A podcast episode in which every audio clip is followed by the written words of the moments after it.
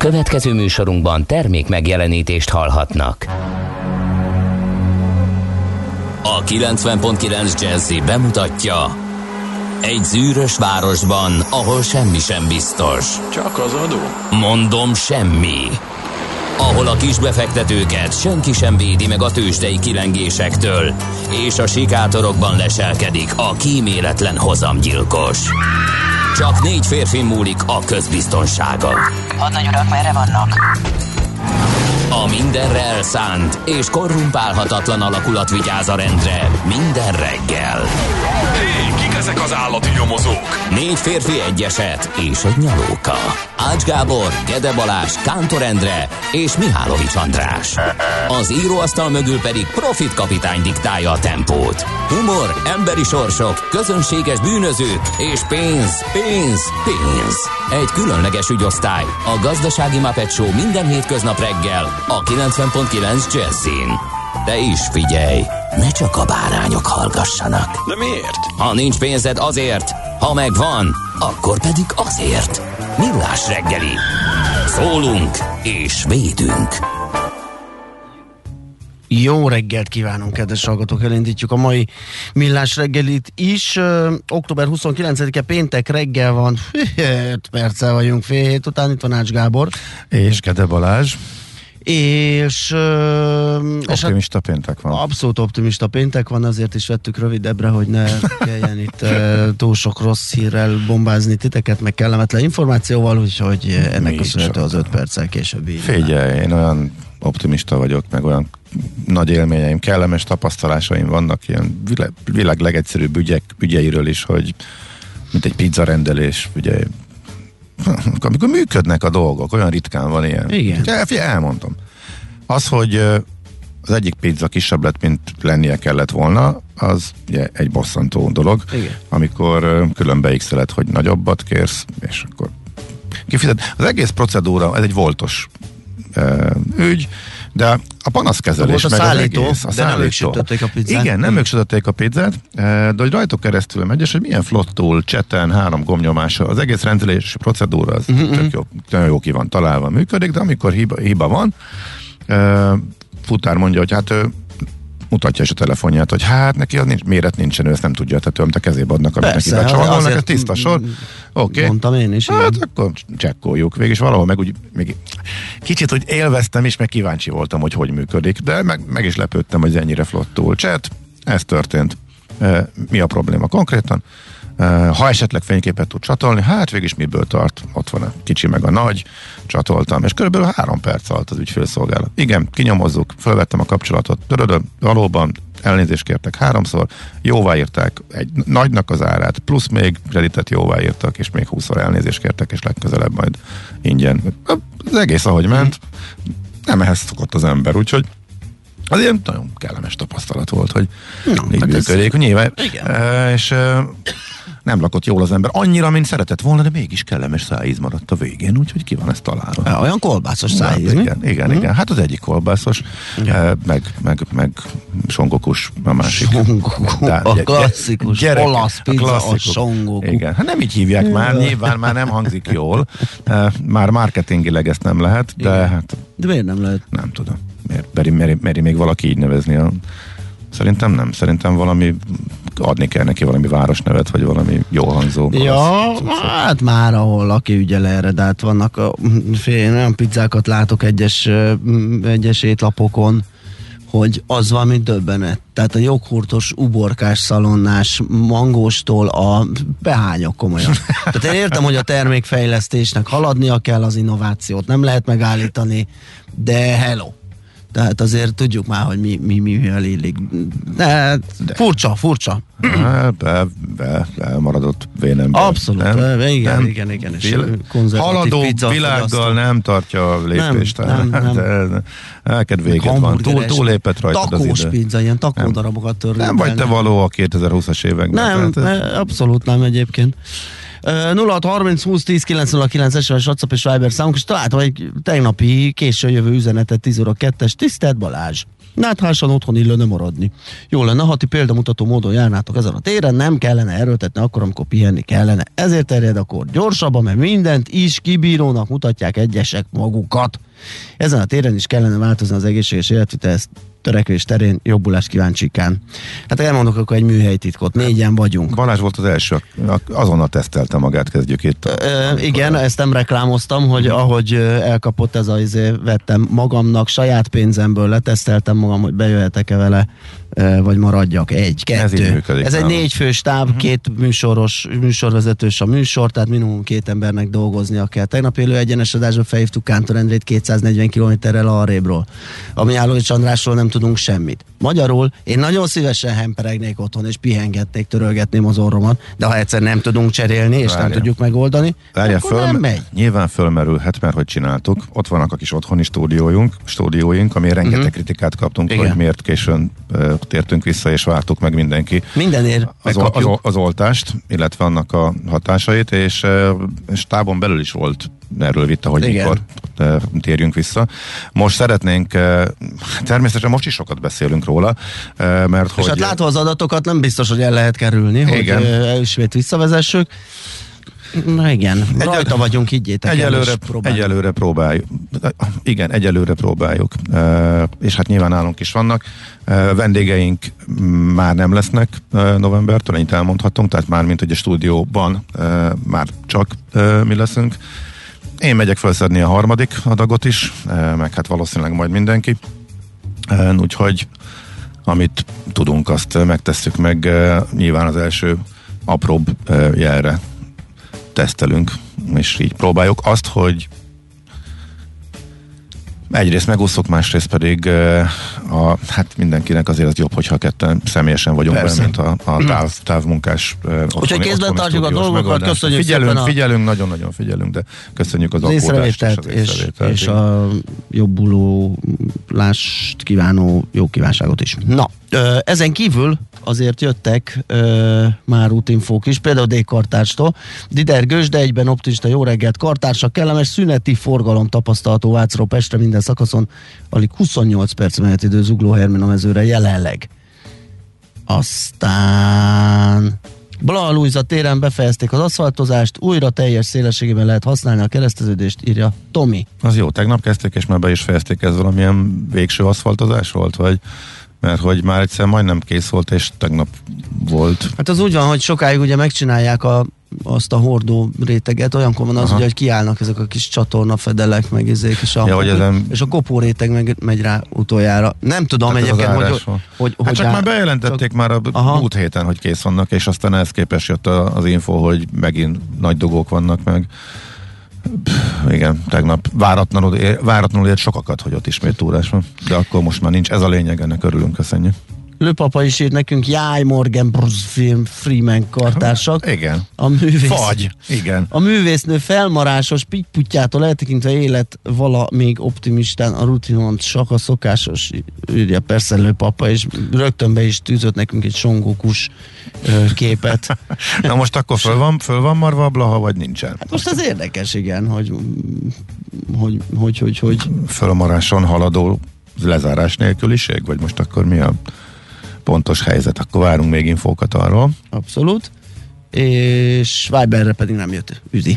Jó, akkor egyelőre ennyi, gyors névnapos köszöntés, narciszokat köszöntjük nagy szeretettel, és a narciszákat, narcisszuszokat, az euzébiákat, teofilokat, őzikéket, Ermelindát, Némót, Zénót, és ezzel kész is. Melindák, bocsánat, ünnepelnek ma. Nem volt benne rejtett takna, látom, hogy pillanatra, hogy megálltál, de nem. Igen, Szerintem- mert annyira furcsa volt a sorrend, hogy meg, meg ez a Némó valamiért olyan. Aha. Uh-huh. Jó. De tényleg, tényleg van ilyen. Úgyhogy Születésnaposok között megemlékezünk Steindl Imréről, magyar építész 1839 az országház például, ami az ő nevéhez fűződik. Fox, Fox Jenő négyszeres olimpiai bajnok, Vivo, Peter Green, Fleetwood Macből, aki tavaly hunyt el, Ihász Gábor magyar énekes, mm, és Winona Ryder, amerikai színésznő, így gyorsan végig rohanva, akitől majd idézünk is, aki ma, ma ünnepli az 50. születésnapját. Akkor jöhet is az első szerzemény, hogy felkészüljünk a lapszemlére, megnézzük, hogy mivel indítanak az online újságok. Egy talán millás reggeli, igen, itt vagyunk. Azt mondja, hogy lapszemlézni fogunk. Képzeld, letapattam, leragadtam egy tegnap esti ö, portfóliós cikknél, és látom téged azért még a retro feeling Hát figyelj, Diana, bűvkörébe. Ne, ne Igen, viccelj, hát ez, ez nagyon jó. ez tényleg az, amit Ez Nor- az, Nóra abszolút. behozott, ez a régi... Igen, igen. Jé, nem tudtam, hogy ilyen még van. Nem El- tudtad. Elnézést. Igen, Úristen, erre ez kíváncsi vagyok. A legjobb. Na, ö, tehát ez tegnap este jelent meg a portfólió oldalán, a portfolio.hu-n, mert hogy volt egy Covidők nevű Facebookos ö, esemény, Aha. Ahol a Zahár Gábor, Jakab Ferenc és Szekanet Zoltán voltak a vendégek, és beszélgettek, és csak azért kaptam ezt elő, mm, el lehet mondani, vagy majd el lehet olvasni, hogy, hogy milyen tapasztalatuk vannak, hogy várják, a, vagy mit gondolnak a járványról, meg, meg annak a felfutásáról, meg arról, hogy mit kéne csin- csinálni, meg Igen, de hát ezt elmondták néhányszor az elmúlt hetekben. Elmondták, de én csak egy miatt mert hogy én magam azt a modellt akartam követni, hogy majd mérek antitest számot, és majd attól teszem Aha. függővé, hogy mikor meg hogy adom be a harmadik oltást. És itt egy nagyon fontos. Elmondták, hogy mindenkinek érdemes felvenni a harmadik oltást, de nincs olyan, hogy magas antitest szám. Tehát ezzel nem érdemes zsonglőrködni, hogy én még Aha. 50 fölött vagyok, akkor majd ide meg odatolom, meg, meg stb. Úgyhogy ez egy érdekes megállapítása a Érdekes, én is- beszélgetésnek. Én pont a, most az elmúlt napokban olvastam én is jobban utána, hogy akkor ezzel kapcsolatban mi a tudomány álláspontja. Igen.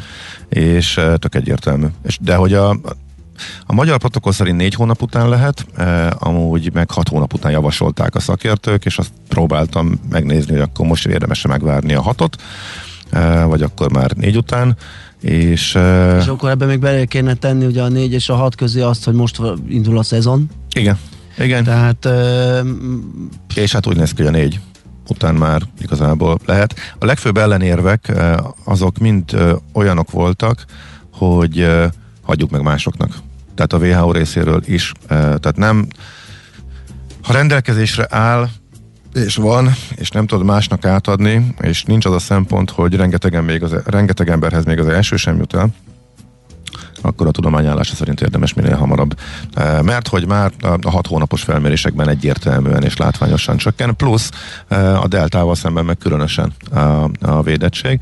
E, Élet, de nagy részt, ami teljesen biztos, ez a betegség e, bevaló beleesés, hogy is mondják ezt pontosan, hivatalosan. Tehát lényeg az, hogy e, a súlyos lefolyás és a, és a halál ellen még így is nagyon erős a védelem, és csak kicsit csökken. Ez majdnem, vannak eltérések egyébként, és egyébként pont a New York Times-nak volt tegnap egy cikke, nyilván amerikai szemszögből amerikaiak felé, amely ezt elemezgette, ott három oltással oltanak, és mindegyiknél nézték, hogy ha ilyen, van, ilyen az első, mi történik, hogyha másodszorra is ezt kapod, de a legérdekesebb az, hogy ott is ráoltásként a Moderna működik a legjobban, egyébként még a Pfizer, Pfizerre a Moderna is, de a leglátványosabb különbség akkor van, hogyha valaki e, Janssen kapott e, első alkalommal, akkor a többszöröse e, az antitest termelődés, hogyha Modernát kap.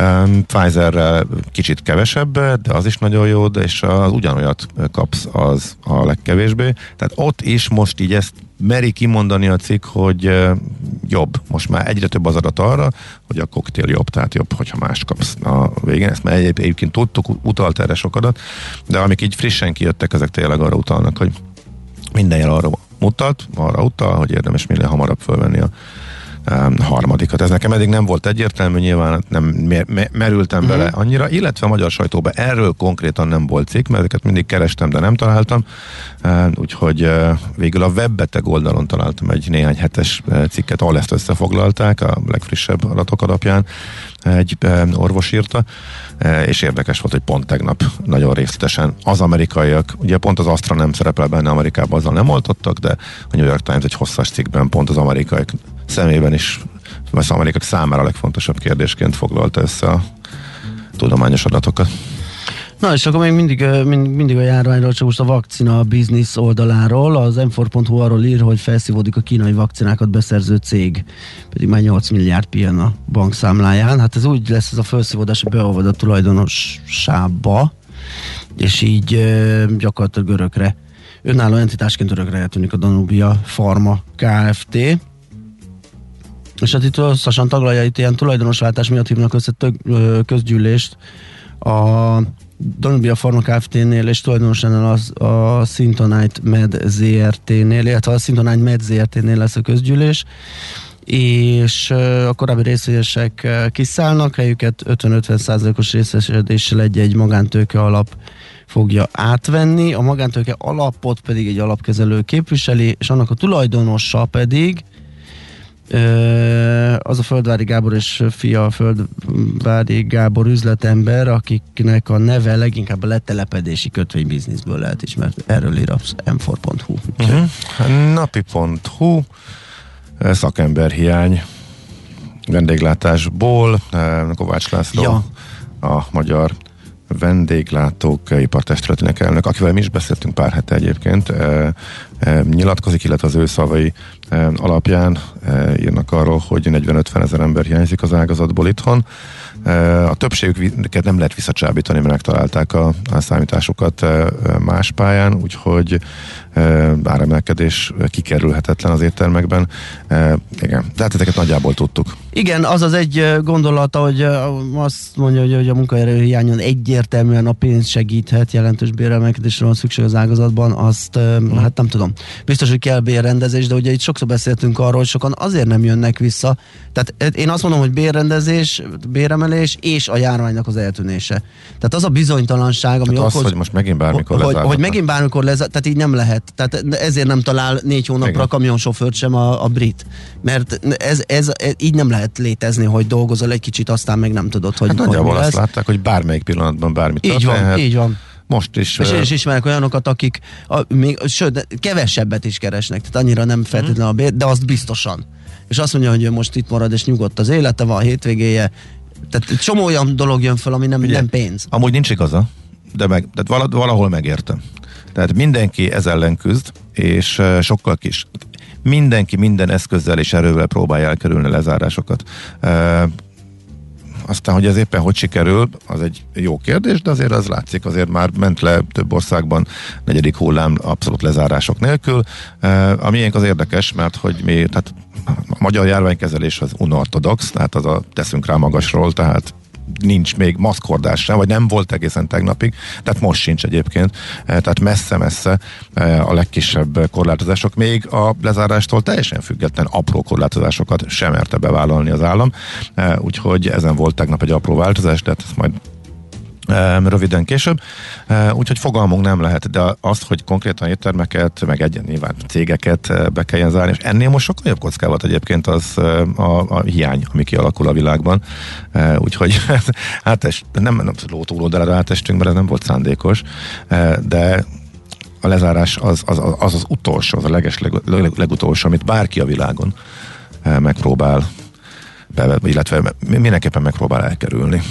Úgyhogy Más kérdés, hogy az éttermeknél azért a korlátozások világszerte azért fönnmaradnak, most már a legtöbb országban uh-huh. védettségi azolványt kérnek hozzá, tehát a para teljesen érthető, annak ellenére, hogy akkor a lezárások szinte biztos, hogy nem lesznek már az oltottság növekedésével világszerte, de én az em- emberi oldalát abszolút megértem, hogy biztosra mennek. Tehát valószínűleg, Igen. ha nem lennék egészen elképesztően rag, nem ragaszkodnék annyira ahhoz a szakmához, amit imádok, és semmi mással nem foglalkoznék egész életemben, akkor valószínűleg én is keresnék másikat, hogyha a megélhetésem forognak kockán. Tehát ez, ez ellen nagyon nehéz csinálni, akármit is, akár pénzzel, akár fizetésemeléssel, igen. Így van. Oké, menjünk tovább, hogy aztán megnézzük, mi történt a tőzsdéken. Jó, még csak említés szintjén Ó, igen. Akkor kihagyjuk a zenét, csak említés szintjén a portfólió rengeteg érdekesség van. Madár István írt arról, hogy visszatér az ikerdeficit, és mennyire egy érdekes helyzet tér vissza tíz év után a magyar gazdaságban. Majd erről szerintem érdemes lesz vele beszélni, nem ma fogunk, de visszatérhetünk rá. És fölrobbantak a magyar kötvényhozamok most már a, a hosszú oldalon is. Erről is egy érdekes elemzés van a portfólión. Nagyon sok változás van most a világban, és új helyzet alakul ki, olyan, nem láttunk az elmúlt tíz évben.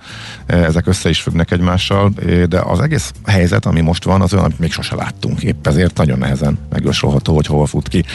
Ezért is ajánljuk ezeket a cikkeket érdemes e, olvasgatni e, róluk, és persze mindenki maga átgondolhatja, hogy mire számít. Hol zárt? Hol nyit? Mi a sztori? Mit mutat a csárt? Piacok, árfolyamok, forgalom a világ vezető parketjein és Budapesten. Tősdei helyzetkép következik. A Tősdei helyzetkép együttműködő partnere a hazai innováció élenjáró gyógyszeripari vállalata az idén 120 éves Richter Gedeon nyerté. Nos, hát kicsit anyag dobta magát a Budapest értékbörze, dobott egy ezrest a Bux lefelé, ez közel 2%-os csökkenés. De 53. most tényleg, nem úgy, mint előző nap, Igen. csak egy technikai jellegű volt, most ez ténylegesen. Igen, 53.766 pont lett a vége, 12 milliárd forintos forgalom mellett. Alapvetően Vladimir Putyin intézte el a piacot, mert hogy a MOL árfolyama esett közel 3%-kal, 76 forinttal, ugye onnantól, hogy tekert egy nagyon nagyot a gázcsapon. Az orosz elnök onnantól, hogy az olajár korrekció, meg minden egyéb rántotta magával a mélybe a MOL-t. 2654 forint lett a kereskedés végére az árfolyam. Az OTP-nél is azért látványos, 2,5 százalékos volt az esés, 18.550 forint, így a záróár.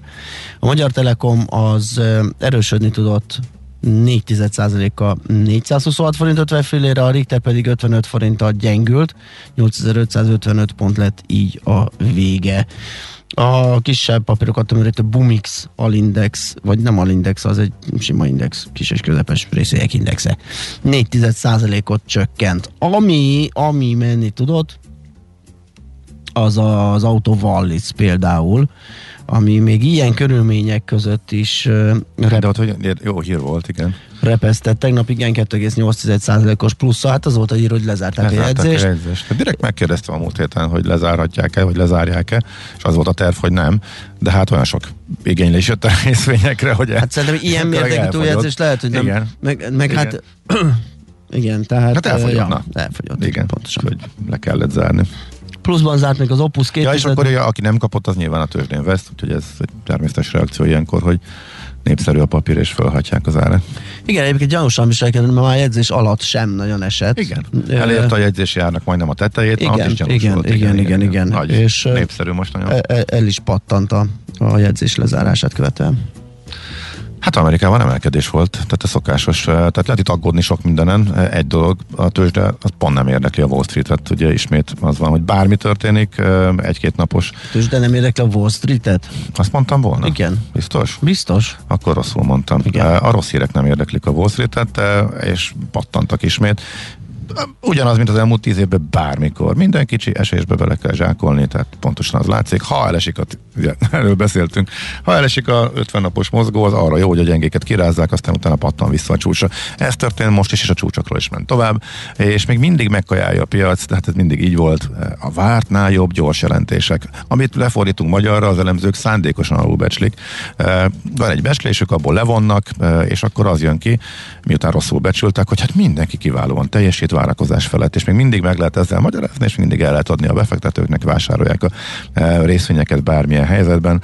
Tegnapi eredmények Merck 6% már mint nem az ered, most nem megyünk bele részletekbe a gyors jelentéseket, illetően hanem egy piaci reakció 6%-os eh, emelkedés, eh, azt mondja Amazon másfél százalék, Apple két és fél százalék, Te könnyű a technológiában mazsolázni, nézzük, hogy a Ford mennyit csinál. Ford 9, majdnem 9 százalék. Ez, igen. Meta, A Meta, a Meta, az mennyit a csinál? Meta másfél százalék, Másrészt- a Metának, Fú, mi is lesz a tikerje annak? hát ez az, hogy MVRS, tehát tikkert is vált. MVRS. De majd decembertől csak. December, igen, ez a Facebook. Ugyanis, Igen. ha valaki még nem hallotta volna, Meta névre hallgat, erre keresztelik át, és meg a Google-nek maradt a ticker kódja azzal, hogy alfabet lett, ugye? Igen. Érdekes, megtartották a Google-t. Hogy várjál? Nekem úgy rémlik. Nekem is. Igen, a Face- az biztos, hogy van Google. Van. A Facebook névváltásával megváltozik a tőzsdei kódja is. MVRS Nem, igen, kell igen, tehát igen. őket Buk- keresni. De ők is csúcs környékén vannak. Nasdaq felül teljesített, mert a technológia ment jól, de amúgy minden, mind a 11 szektor emelkedett, úgyhogy egy eléggé tágspektrumú erősödés volt, egészen konkrétan akkor a számok százalékosan azt mondja, hogy 7% Dow Jones, majdnem másfél százalék Nasdaq és 1 százalék az S&P 500-asban. Miután most nagyon elugrottunk megint fölfelé és dőltek az új csúcsok, érdemes ránézni arra, hogy az év hol tart. S&P 22 és fél százalék az a plusz idén, Nasdaq kerek 20 százalék, Dow Jones 16 százalékkal egy kicsit már lemaradó, és a Nasdaq kergeti a tágpiacot, tehát nagyjából az idei fél évnek a nagy története a rotáció, az, hogy a lemaradnak az elmúlt éveknek a brutális felülteljesítése után a technológiai cégek az megszűnt, és tegnap is ez folytatódott, tehát dolgozta a most már csak kicsi hátrányát a tech szektor. A tőzsdei helyzetkép hangzott el a hazai innováció élenjáró gyógyszeripari vállalata az idén 120 éves Richter Gedeon nyerti együttműködésével. Azt kérdezi egy hallgató, arról van-e info, hogy aki két modernát kapott, az mikor menjen a harmadikért? Mindegyikről Mindegyiknél ez a van 4-6 info. hónap van, mindegyiknél, ma, majdnem mindegyiknél ugyanaz működik, kicsit mások a számok, hogy melyikre mi a jó, és pont a Modernánál érdekes, mert bármi másra adva a Moderna tűnik a legerősebbnek. Nem nagyok a különbségek, tehát mindegyik jó, de a Moderna Modernáról derült ki. A két, a két Modernára, fú, azt most pont nem emlékszem, hogy a két Modernára melyik, de nincs nagy különbség. Igen, ezt ennek érdemes utána olvasni. Valahol Ezt volt egy kérdés figyeltem. arról is, hogy két asztrára kell a harmadik, én úgy tudom, hogy mindenre Igen, kell abszolút egy, kell. Igen, mi is két asztrások vagyunk, azt külön figyeltem, igen, Igen. hogy a, ott mi a helyzet. Amerikaiak erre, erre ezt nem vizsgálják, eh, mert ott, eh, ott nem oltottak, ott a brit vizsgálatokról vannak friss hírek az elmúlt időszakból. Pfizerről pedig ismét pont tegnap írt Hú, Dobson Szabolcs, ha jól emlékszem, most hirtelen nem igen, azt hiszem, hogy a, aki vezet egy nagyon érdekes Facebook csoportot arról, hogy ezeket a vizsgálatokat magyarul is uh-huh. elérhetővé tegye. Nagyon érdekes vizsgálati friss eredmények érkeztek Izraelből, ahol egy leghamarabb, és most már ugye majdnem a teljes harmadik dózisos oltásba is élen járnak a világban, hogy ott pontosan milyen idő után csökken a védettség, meg ilyenek, úgyhogy azt érdemes elolvasni, rákeresni, hogyha valaki ez iránt érdeklődik. És persze érdemes meghallgatni Tari Bolya híreit, mert ő jön most, utána pedig mi visszajövünk, folytatjuk a millás reggelit itt a 90.9 Jazzin. Műsorunkban termék megjelenítést hallhattak. A reggeli rohanásban könnyű szemtől szembe kerülni egy túl szépnek tűnő ajánlattal. Az eredmény krétával körberajzolt tetemes összeg. A tethelyen a gazdasági helyszínelők, a ravasz, az agy és két füles csésze és fejvállalakzat. A lehetetlen küldetés megfejteni a Fibonacci kódot. A jutalom egy bögre rossz kávé és egy olyan hozamgörbe, amilyet még Alonso Mosley sem látott. Millás reggeli, a 90.9 Jazzy Rádió gazdasági mapetsója. Vigyázat! Van rá engedélyünk! A Millás reggeli fő támogatója a Schiller Flotta KFT. Schiller Flotta and Rent a Car. A mobilitási megoldások szakértője a Schiller Autó tagja. Autók szeretettel. Szép jó reggelt kívánunk, kedves hallgatók, megyünk tovább a millás reggelivel itt a 90.9 Jazzin. Ács Gáborral, És Kede Balázsa. és a 0630 20 10 909-es WhatsApp, Viber és SMS számunkkal. Kezdve nem nagyon értek a hallgatók útinfót, úgyhogy meg kell néznünk, hogy mi újság máshol a, az útinform oldaláról fogunk tájékozódni. Meg beélesítem a kis különbejárató algoritmusomat. Budapest legfrissebb közlekedési hírei, itt a 90.9 jazz Kérlek tisztelte, az útinform arról ír, hogy a 8-as főúton Inóta térségében egy tehergépkocsi és egy kamion ütközött össze. A 23-as kilométerenként, na, a 23-as kilométernél irányonként egy sávon halad a forgalom. Aztán, hú, Ó, Miskolc, minden, minden mínuszos.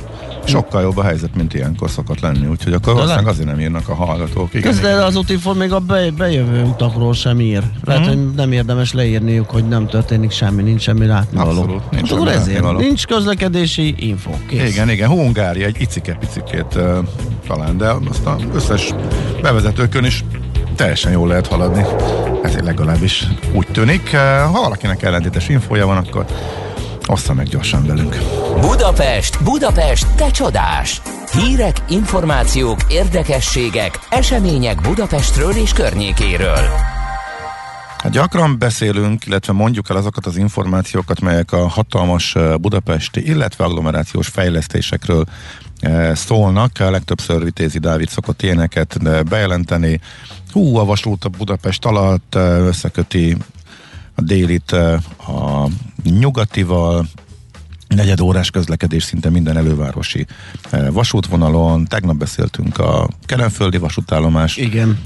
fejlesztéséről, reptéri gyorsforgalmi út fejlesztése, rengeteg minden van, ez is éppen friss, időnként eh, az embereket is megkérdezik, hogy mit javasolnak, vannak ilyen konzultációs eh, dolgok hozzá, de hogy ebből mi az, ami megvalósulhat, melyik, hogyan dől el, mi az egésznek a rendszere, Eh, a Budapesti Fejlesztési Központnak mi a funkciója, van még egy Nemzeti Infrastruktúra Fejlesztő ZRT, az egész rendszer hogy működik és mi lesz belőle, erről szeretnénk kicsit ezzel kapcsolatban szeretnénk tisztában látni, ezért hívtuk Andó Gergelyt, közlekedési szakértőt, a Közlekedés Világ lapcsoport lapigazgatóját, hogy tegye nekünk ezt tisztába. Szia, jó reggelt! Szia, jó reggelt! Sziasztok, jó reggelt! Hát a kérdés az sajnos nem olyan egyszerű, mert Budapest azért eléggé el volt hanyagolva a fejlesztésekbe, beruházásokba az elmúlt 10-15 évben, nem volt gazdája. Tehát, hogy a főváros az a városhatáron belül gondolkodott, a magyar állam pedig az autópálya hálózat kiépítésében az ország határokig. Ebben a témában személyesen Orbán Viktor vágta át a szallagot, ugye a Kas, Miskolc-Kassa között csak egy államtitkár jutott a Körmend, ö, Szent Gotthárd ö, osztrák határ körüli átadásra, tehát hogy ez a projekt azért meglehetősen jól halad, hogy már ugye átadási fázisban vannak. Ebből két dolog következik, egyrészt az építőiparba felszabadul kapacitás, ami újabb kivitelezésekre keres, másrészt felértékelődnek azok a projektek, amik elő vannak készítve. Nos, tekintettel arra, hogy a főváros ugye nem gazdálja a határt, tehát átlépő infrastruktúráknak és a vasútnak. Az állam meg nem foglalkozott a fővárossal, egyfajta bűnös város státuszban volt ez tartva. Így annak ellenére is, hogy akár Fideszes volt a főpolgármester, így, így nincsenek előkészített projektek, amit hirtelen elő lehetne húzni a kalapból, és, és kivitelezési fázisba lehetne fordítani. És ezt a hiátust kezeli a történelmi távlatban nem túl rég megalapított Budapesti Fejlesztési Központ, aminek a törvényi felhatalmazás alapján valójában csak megvalósíthatósági tanulmányok és különböző részletességű tervezések elkészítetésére van mandátuma. Ezt lehet úgy megcsinálni, hogy egy kapavágás nélkül bárkinek fájdalmat nem okozva ez el lehet jutni egy szintig, viszont a kivitelezésnél ugye már mindenféle közmű infrastruktúrákat kell kiváltani, áthelyezni, ne, ne Isten a fejlesztés miatt ingatlanokat kisajtítani, erre viszont ma Magyarországon leginkább csak a Nemzeti Infrastruktúra Fejlesztőnek van jogosultsága, törvényi jogosultsága, tehát azokat a tendereket érdemes inkább figyelni, amiket a Nemzeti Infrastruktúra Fejlesztő ír ki, mert azok fognak egy-két-három-négy éven belül megvalósulni és ilyenből azért Budapest környékén megint csak nem látunk túl sokat, sőt, gyakorlatilag az m 0 északi szektorán kívül egyet se, de sajátos módon ott is a tervezési fázist sikerül újra és újra kiírni, és nem valakinek odaadni. Most legutóbb megint eredménytelen lett az a tender, amit a tervezésére írtak ki a 10-es és 11-es út közötti szakaszának az m 0 ezzel újabb egy év, két év csúszást fog szegény hiányzó m 0 autópálya szakasz elszenvedni, tehát ezeket a Budapest környéki fejlesztéseket nagyon nem adja könnyen az élet. Uh-huh. Akkor amit a BFK eh, bejelent vagy mond, az mind tervezési fázis, ezek párhuzamosan futnak, eh, és akkor majd, amikor ezek megterveződnek, akkor eldől, hogy melyikre lehet szükség, és egy újabb döntés, egyáltalán belekezdjenek, hogy eljussanak hát, Sőt, ennél még ez... rosszabb, mert például most a nyugati pályaudvar és környékének rendezése, ami tartalmazza a följáró elbontásától kezdve az aluljáró rehabilitáción keresztül ott rengeteg ilyen betonplacnak a, a rendezését, az még csak a meghívunk építészeket, hogy álmodjanak valami szépet, 12 cég álmod majd valami szépet, lerajzolja, látványterveket készít, és a látványtermekből majd összelegóznak egy 13. változatot, amit majd szeretnének egyszer valakivel megterveztetni, és majd ha ő megtervezte, azután majd megépítetni. Tehát itt mindig ilyen 5-10 éves távlatokról tudunk szerencsésen beszélni, de hát ez mondjuk nem is biztos, hogy baj tekintettel arra, hogy ugye mondjuk ha elbontják a felüljárót, annak a helyén villamosvágányokat akarnak fektetni, azokon a villamosvágányokon a szabadság hidi szűk keresztmetszet miatt csak olyan villamos közlekedhetne, ami jelenleg nincs, tehát egy sokkal kes, keskenyebb, korszerűbb, alacsony padlós, ami a BKV flottájában jelenleg nem tartozik, de szerencsére közeljövőben nem is fog, mert ezt a frankfurti villamos projektet, ami ezt a hiátust kezelhette volna, és jelentős javulást hozhatott volna az utasok életébe, azt a politika egy ilyen közbeszerzési döntőbizottságos áttételen keresztül elgáncsolni látszik. Ugye feljelentették a BKV-t, hogy micsoda versenytorzító korlátokat vezetett be, hogy egy egyedi kézműves terméket, amit csak egy helyen eladó egész Európában, és semmelyik másik nem alkalmas ez miatt a szélességkorlát miatt itt közlekedni, azt ők úgy írták ki, hogy nem szállíthat valaki Kazaksztánból használt villamost erre a beruházásra csak a frankfurtiak tudnak majd ide villamost küldeni. Hát a szerencsére a frankfurtiaknak vannak más ajánlataik is, úgyhogy valószínűleg nem a BKV lesz ebből a szempontból se a befutó, úgyhogy tulajdonképpen így nem hiába nem építünk meg valamit, ami ut- utána nem tudunk villamosokat közlekedtetni, hiszen az 50 éves villamosok sem tarthatók karban a végtelenségig, és nincs is belőlük már olyan nagy számban, tehát nagyon-nagyon sok kihívással küzd továbbra is a fővárosi közlekedés. Ugye fedezet nélkül vásárolunk most trollibuszokat, mert ez az utolsó utáni, utáni esélye annak, hogy a hazai trollibusz hálózaton korszerű járművek közlekedhessenek. Soha többet nem lesz 5-10 évvel ezelőtti árakon lehetőség a BKK-nak járműveket beszerezni újonnan tehát gyakorlatilag most használt jármű áráért vehetnek vadonatújat, és ehhez sem kapták meg a politika támogatását, majd az országosét, tehát ez egy nagyon-nagyon nehéz helyzet, és egyelőre nem látszik, hogy a gödörből hogy lehet neki kapaszkodni a hangzatos bejelentések mellett vagy ellenére sem. Uh-huh.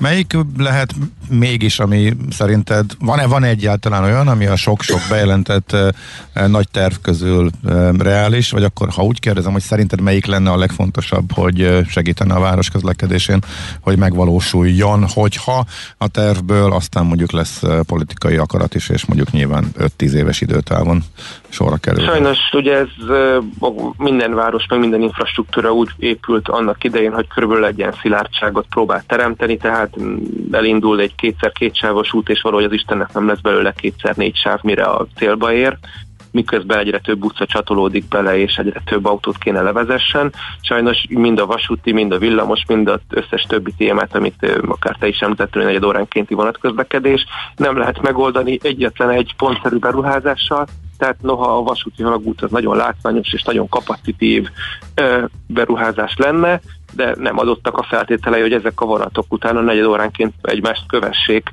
az elővárosi vasútvonalakon, hanem az összeset át kell ehhez építeni, második vágányokat fektetni, adnatán még villamosítani, és ahol ez nem történt meg.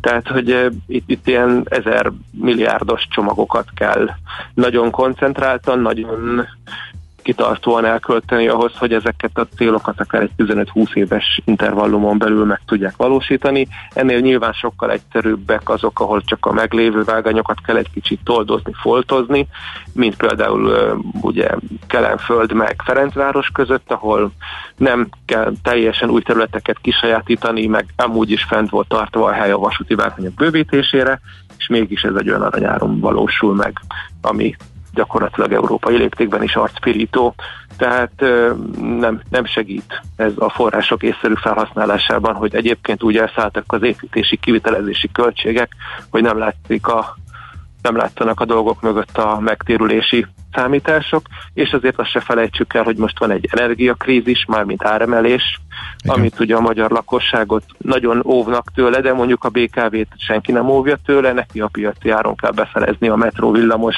közlekedéshez az energiát, és ez a BKV-nál egy 8 milliárd forintos áremelkedés csak önmagában az, hogy ma, ma, ma sokkal drágább az áram, mint ezelőtt egy évvel és azért ez egy szemben látható tétel egy fővárosi költségvetésben is, aminek szintén nem látszik a fedezete. Miközben itt van velünk egy negyedik hullám, maszkot kell viselni ugye november 1-től a közlekedésben, ami azért már jelzi azt, hogy nem könnyű időszak előtt áll, sem a magyar egészségügy sem a magyar közlekedés, akit mondjuk piacon kell eltartani, mint hogy a BKV-t, hiszen a fővel, hogy az állam nem nagyon támogatja, és ha megint kevesebben fognak utazni a tömegközlekedésen, abból sokkal nehezebb lesz egy magasabb költséget kifizetni. Ez megint csak a beruházásoktól, fejlesztésektől, akár használt járműbeszerzésektől veszi el a pénzt, tehát itt egyértelműen a túlélésre játszik a főváros, messze nem arról, hogy bővülő és fejlesztés netán akár csak szinten tartás lehessen. Uh-huh. Oké, okay. hát köszönjük szépen, optimistábbak nem lettünk, hát de, de legalább ti, de tisztában látunk, és jobban az is valami, így van. folyamatokat. Köszi még Köszi, egyszer. szép napot, jó hétvégét. Szép napot. Szép napot. Szia. Szia, szia. Andó Gergelyel, a közle, közlekedési szakértővel, a közlekedés világlap csoportlapigazgatójával beszélgettünk. Fú, nem kérdeztünk valami nagyon kedvenc szakkifejezésed, most nem volt semmi olyan, ami így megjegyezte. Nem, nem, nem, volna, nem, nem volt űrsz, űrszelvény és, és hasonlók, vágányhoz is kapcsolódott valami legutóbb. Na minden esetre ezt kifejtettük. Majd legközelebb biztos legközelebb. lesz. Nekünk a Gellért hegy a Himalája. A Millás reggeli fővárossal és környékével foglalkozó robata hangzott el. Nos, megyünk tovább. Uh, van egy-két útinformáció, gyorsan elmondom, mert olyan ritka, mint a fehér holló Duna, Araszti, Pestezsébet, Kecskemét, Suhanós, ezt írta Attila és a bankdiller pedig egy szükszavú közleményben tájékoztat arról, hogy az M3-os bevezető oké. Okay. okay. Akkor megerősítette azt, Igen. amit mondtunk. Jó, okay. Így is van. Na, uh, jelzáloglevelek, zöld jelzáloglevelekről fogunk beszélgetni, illetve konkrétan egyféléről, mert a beszélgetés apropóját az adja, hogy a Takarék Jelzálogbank sikeresen kibocsátotta a első zöld jelzálog levelét, és ez a sikeresség gyakorlatilag egy túljegyzésben mutatkozott meg.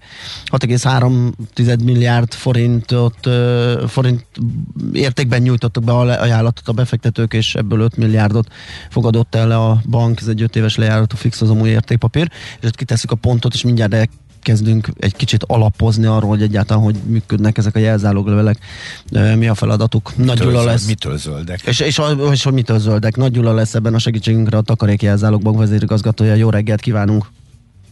Jó reggelt kívánok! Üdvözlöm a hallgatókat! Tehát Jó, miel... hát akkor csapjunk bele. Igen, tehát mielőtt még a, a, a zöldségét megbeszélnénk, egy, egy picit nézzük meg, hogy a jelzáloglevél, mint, mint pénzügyi eszköz, hogyan működik, mi a feladata? Igen, hát én egy picit úgy szoktam hasonlítani a jelzáloglevelet a pénzügyi termékek piacán, mint ugye a nagybani piac, tehát mi uh-huh. kicsit ilyen nagykereskedők vagyunk. Az ismert, hogy ugye a jelzálog hitelek azok hosszú időre kerülnek ki a piacon, tehát 15-20 év vagy még több, viszont a források azok jellemzően inkább a bankok, a betétek révén inkább rövidek, és ezért már hosszabb ideje kialakult egy olyan speciális termék, ez a jelzáloglevél, ami a befektetőktől, bankok, biztosítók, alapok, jegybankok begyűjti a hosszú forrásokat, tehát az ilyen 5-10 éves, ugye Aha. most egy ilyen 5 éves jelzáloglevelet bocsátunk ki, tehát begyűjtjük ezeket a hosszú forrásokat a tőkepiacon, és mi nem direktbe magánügyfeleket vagy vállalati ügyfeleket refinanszírozunk, hanem a bankoknak adjuk ezeket a forrásokat, akik aztán ezt így szétkerítik kvázi a piacon, tehát mi tulajdonképpen refinanszírozók vagyunk, és hát a takarék jelzálogbank több bankot is refinanszíroz. Úgyhogy röviden a jelzáloglevél az egy ilyen termék. Igen, mitől zöldül ez ki? Igen, hát a zöldet ma, ma ez egy nagyon aktuális téma. A jelzáloglevél maga az már egy ilyen régi 250 éve Németországban kitalálták, Dánok 200 éve, tehát jelzáloglevél, mint olyan, az már nagyon régóta létezik és aztán egy olyan 20 éve megjelentek a piacon zöld kötvények, a zöld jelzáloglevél megjelenés az kicsit tovább tartott, Hát jellemzően a jelzáloglevél az egy európai pénzügyi termék, és a németeknél van ennek a legnagyobb piaca, úgyhogy nem volt meglepetés. 2015-ben megjelent az első zöld jelzáloglevél, A zöld, zöld minősítés a fedezetek miatt van, tehát a jelzáloglevél mögött mindig ingatlan fedezetek vannak, ugye ettől olyan biztonságos, hogy az ingatlan az, az a, anélkül nem lehet jelzáloglevelet kibocsátani, ne legyenek mögötte ingatlan fedezetek, és az utóbbi időben hát ez egy, ez egy központi témává vált, hogy a épületek, ingatlanok is más energia szempontból hatékonyabbak legyenek, és akkor így lett a zöld jelzáloglevél a mögötte levő fedezetek miatt lett erről lehet egy kicsit részletesebben is beszélni, de mindenképpen így lett zöld a jelzálog levél, ugye. Aha, tehát akkor az van, hogy ugye miután refinanszírozó a, ebben az esetben a takarék jelzálogbank, ugye a kereskedelmi banknak csak olyan ö, hitelt szabad folyósítani az ebből, finanszi, ebből finanszírozva, aminek a végén olyan ingatlan van, ami ezeknek a kritériumoknak megfelel. Így van, pontosan uh-huh. így van, igen, tehát uh-huh. a, kialak, van ennek egy ilyen viszonylag szigorú keretrendszere, vagy olyan ingatlan, de ez lehet használt ingatlan is, ami már megfelel ennek az öt kategóriának. Hát vannak az új ingatlanok, amiknél most már jövőre 22 júniusától már nálunk is csak ilyen majdnem zéró kibocsátású energiatékony ingatlanokat lehet átadni és akkor van még a felújítás is, ami, amire szintén lehet, de, de gyakorlatilag a felhasználásnál van a szigorítás. Aha. Az új építésűnél valahogy nekem laikusnak olyan egyértelműnek látszik a, a, a kritériumrendszert meghatározni, meg azt egy új ingatlanról elmondani, hogy az megfelele, de a használtnál ott hogy lehet ezt paraméterezni? Valaki valamilyen szakértő ott pontozza, vagy valami, valahogy elbírálják, minősítik a használt ingatlannak a a zöldségét. Igen, igen, igen, ez egy, ez egy kicsit nehezebb dió, tehát az új ingatlanoknál egyértelmű van egy energiatanosítvány, az energiatanosítvány van egy kategóriája, és a probléma az, hogy az új ingatlanok száma az néhány százalék, tehát uh-huh, ettől uh-huh. még a lakásállomány nem fog uh, hirtelen megváltozni, mert nem tudnak annyi ingatlant építeni. A használt lakásoknál van egy ilyen 15%-os szabály, amit kitaláltak a, ezek a minősítők, akik minősítik az zöld jelzáloglevelet, ez azért nehéz ezt a 15%-ot pontosan behatárolni, mert ehhez kellenének minden ingatlanhoz energetikai tanúsítványok, ahol benne vannak ezek a kilovattóra per négyzetméter és egyéb ilyen e, mérőszámok, viszont e, még ez ilyen tanulási folyamat, tehát hiába kötelező az energetikai tanúsítvány, még tömegesen ezt e, nem tudjuk a hitelek mögé e, beszerezni, ezért ez egy hosszabb folyamat volt, erre megbíztunk egy tanácsadót, de az a lényeg, hogy a, ugye van Magyarországon 4,5 millió lakás körülbelül, plusz-minusz, és ennek a 15%-a az, ami megfelelő erre a zöld fedezeti kategóriára, és ehhez kellett nekünk egy kis idő, hogy ezt a 15%-ot beazonosítsuk először, ugye meg kell vizsgálni a magyar piac lakásállományt, és utána pedig a saját portfóliót is ennek alapján kellett egy kicsit, kicsit szelektálni. Aha. Um, kereskedelmi ingatlanokra, irodaházakra lehet-e, vagy azokat finanszírozni ilyen kötvény útján? Most az, arra gondoltam hirtelen, ugye, hogy irodaházaknál is van ez a igen, Brim, meg Brim, Gold, igen, igen, igen, és egyre gyakoribb, hogy feltűnik van, nálunk igen. is. Igen, tehát a, egy kereskedelmi ingatlannál annyival egyszerűbb, hogy ugye az egy nagy irodaház például, és akkor arra nagyon nagyon spéci szabályok alapján megvan a kategória, hogy energetikai szempontból melyik ö, minősítést kapja. A nemzetközi keretrendszer ezt lehetővé teszi. Annyi a, ugye a specialitás Magyarországon, hogy a magyarországi bankok azért túlnyomó többségben lakás ö, ingatlanok fedezete mellett bocsátanak ki jelzáloglevelet, tehát néhány százalék csak a, nem is minden jelzálogbank tesz be a fedezetébe ö, irodaházi ingatlan. Uh-huh. Ez nálunk is új, tehát most mi elindultunk a, a lakossági ingatlanokkal, de ahogy a, ugye más országokban is, németeknél ez, ez jóval erősebb, ez a kereskedelmi ingatlan arány a zöld leveleknél. Nálunk ez inkább a jövő, tehát jelenleg ez most a lakásokra fókuszál nálunk. Világos. Ö, még egy kérdés, hogy a, a Magyar Nemzeti Banknak mi a szerepe ebben? Ugye neki korábban már volt egy a jelzálogpiacot ösztönző programja, ami lezárult, és most, most ezt a zöld vonalat, zöld jelzálog kötvényprogramot próbálja segíteni. Ők, ők hogyan teszik meg, ezt. Meg akkor ide, kapcsol, Igen, ide a magyar- kapcsolódva, bocsánat, még a hozam emelkedés, eh, ami most a piacon mm. látható, az hogyan hat a jelzálog, a zöld jelzálog kötvényekre? Igen, először a Nemzeti Bank szerepéről, tehát a Nemzeti Bank itt a pandémiás időszakban az eszközvásárlási programmal ö, próbálta élénkíteni tőkepiacot, tehát akkor vásárolt jelzáloglevelet, de akkor még ugye nem voltak zöld jelzáloglevelek. Ez tavaly novemberben ez a program a Nemzeti Bank részéről véget ért, viszont bejelentette a Nemzeti Bank, hogy fog vásárolni zöld jelzálogleveleket. Uh-huh. Úgyhogy a Nemzeti Bank szerepe most nagyon fontos, tehát ő egyfajta ilyen katalizátorként működik most, és ugye mikor egy ilyen aukción vagyunk, akkor, akkor a Nemzeti Bank mint biztos vásárló be fog jönni, ennek megvannak a szabályai, úgy, tehát az egyik oldalon a Nemzeti Bank megjelenik, mint vásárló, a másik oldalon viszont ezekbe a kritérium rendszerbe is azért fölállította ezeket a szabályokat, tehát segített abba, hogy Magyarországon elinduljon ez a zöld minősítés, vannak ezek a úgynevezett SPO, az a Second Party Opinion kiadó ilyen zöld minősítő cégek, csak az a jelzáloglevél megfelel meg az MNB programjának, amit egy ilyen SPO, tehát egy ilyen nemzetközi minősítő cég minősített, és hát a jó hír az ugye, hogy mi is kijöttünk, de mi a másodikak voltunk, tehát most a, ha jól tudom, akkor a mai napig tegnap megjelent egy harmadik zöld ö, jelzáloglevél is, úgyhogy hogy az öt jelzálogbankból hárman már már megjelentek ezen a piacon, hát ahogy, ahogy elhangzott az MNB-nek uh-huh. a szerepe ebben nagyon fontos volt. Tehát ez volt ugye az első kérdés az MNB szerepére vonatkozóan. A hozamemelkedés, hát itt kapkodjuk a fejünket, tehát most reggel is néztem a portfólión, tehát ö, eléggé ö, elindultak fölfele itt a kamatok.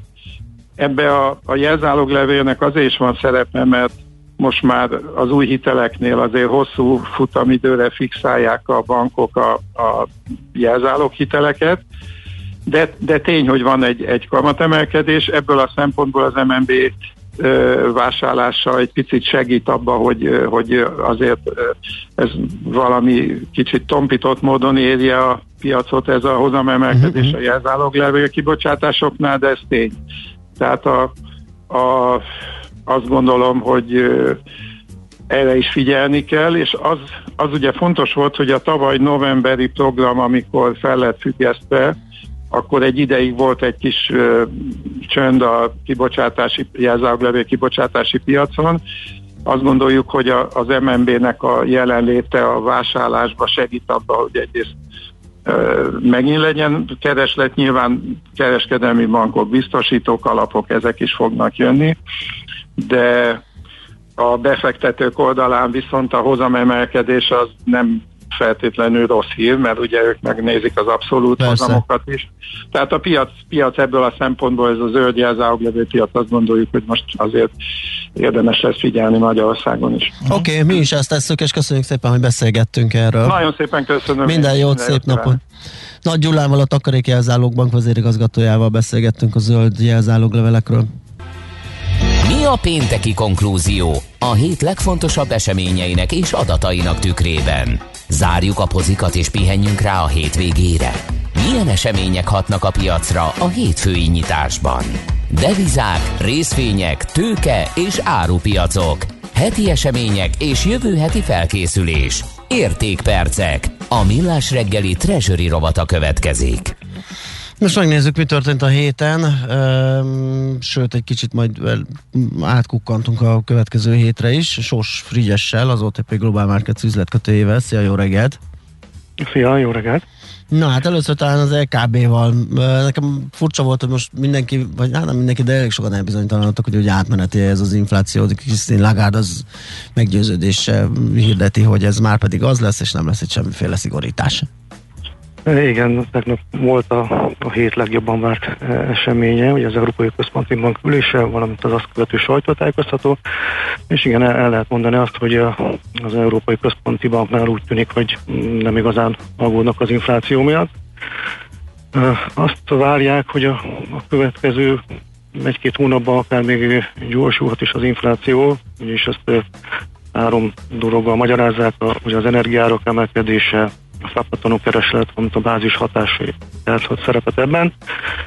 de az LKB várakozás szerint mint három tényező meg fog szűnni majd a, a következő évben, és így a, a jelenlegi magas infláció csak átmeneti lesz. Ugye, és valamint még azt is gondolják, hogy nem lesz jelentős béremelkedés, és így a, a magasabb bérkiállomás sem fogja fűteni a, a második körös inflációt.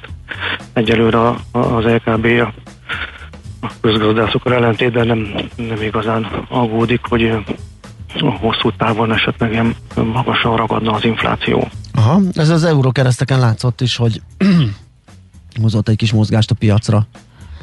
Hát, igen, ez a sajtótájékoztató fél háromkor kezdődött, és elkezdett erősödni az euró, megközelítette az 1,17-es szinteket, de azt egyelőre még nem tudta áttörni, de úgy tűnt, hogy az Európai Központi Banktól nem érkezett sem olyan jelzés, uh-huh. ami, ami tovább gyengíteni az eurót. Uh-huh. Ezzel szemben ugye jövő héten fog az amerikai jegybank ülésezni, ott mit várunk? Igen, jövő szerdán lesz a, a Fednek a kamat döntőülése. Ott elég bizonytalan a, a piac, mert a Fed a döntéshozók között sincs teljes egyetértés. Egyes Fed döntéshozók már akár novemberben elkezdenék a, a, a stimulus csökkentését. Ugye most jelenleg ugye havi 120 milliárd dollár összegben vásárolnak eszközöket a másodpiacon, és egy-egy döntéshozó szerint ezt már ö, ö, csökkenteni kellene, valamint az inflációval kapcsolatban sem ö, egységes a, a vélemény. Ugye egyre, egyre több döntéshozó mondja azt, hogy hogyha még tavasszal is 4%-os inflációt látnának ugye az Egyesült Államokban, akkor a jelenleg 2023-ra várt kamatemelést már 2022-ben el kellene kezdeni. Hát vannak ilyen félelmek egyes döntéshozókban, hogy az infláció miatt hamarabb kellene kamatot emelni. Viszont a, a héten kijött makrogazdasági adatok ezt viszont nem nagyon indokolják, mert szerdán a tartóságok megrendelési állomány is alacsonyabb lett, mint amit vártak, valamint tegnap jött ki az Egyesült Államokba a harmadik negyedéves GDP éves uh-huh. adata, és az is gyengébb lett, mint amit vártak, ugye 2 százalék lett, 2,6 százalékot vártak az elemzők. Tehát a makroadatok, a munkerőpiaci adatok, azok nem igazán sürgetnék a, a fedett a kamatemelésre, a szigorításra.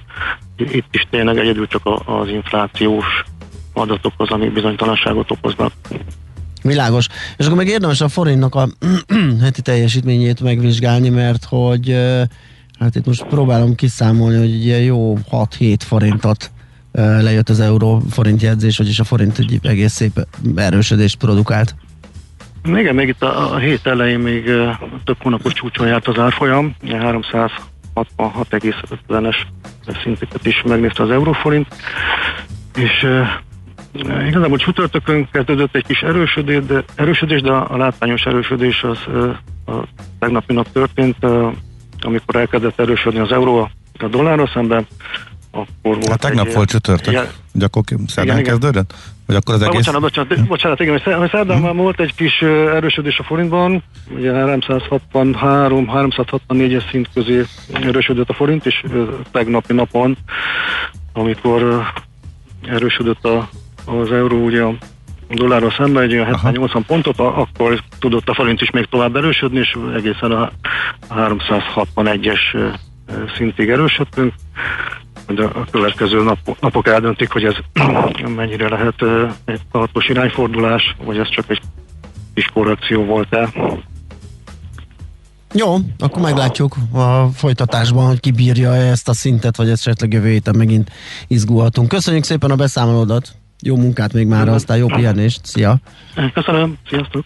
Sors Frigyesse, az OTP Global Markets üzletkötőjével néztük át, hogy a héten mi történt, illetve hát ugye a jövőti Fed várakozásokra is ránéztünk.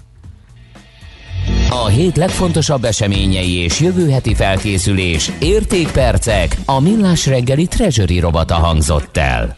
Annál is inkább jó volt ez, mert hogy nem ez hétfő, már mint műsor, és akkor nem lesz heti kitekintőnk, úgyhogy a Tényleg, Fednek nem tudunk tényleg. elében nézni, úgyhogy Igen, csak igen, most ugrott be. Igen, olyan a háromnapos hétvége. Hála az égnek. Lehet pihenni. Pont ezt beszélgettük itt az egyik zene alatt, amit most Image ír nekünk, hogy jó reggelt urak, csömör 10, nem, az 22, csömör 22 kelet 42 perc városon keresztül. Mi van? Hosszú hét vége? Igen. És az őszi szünet jótékony hatása?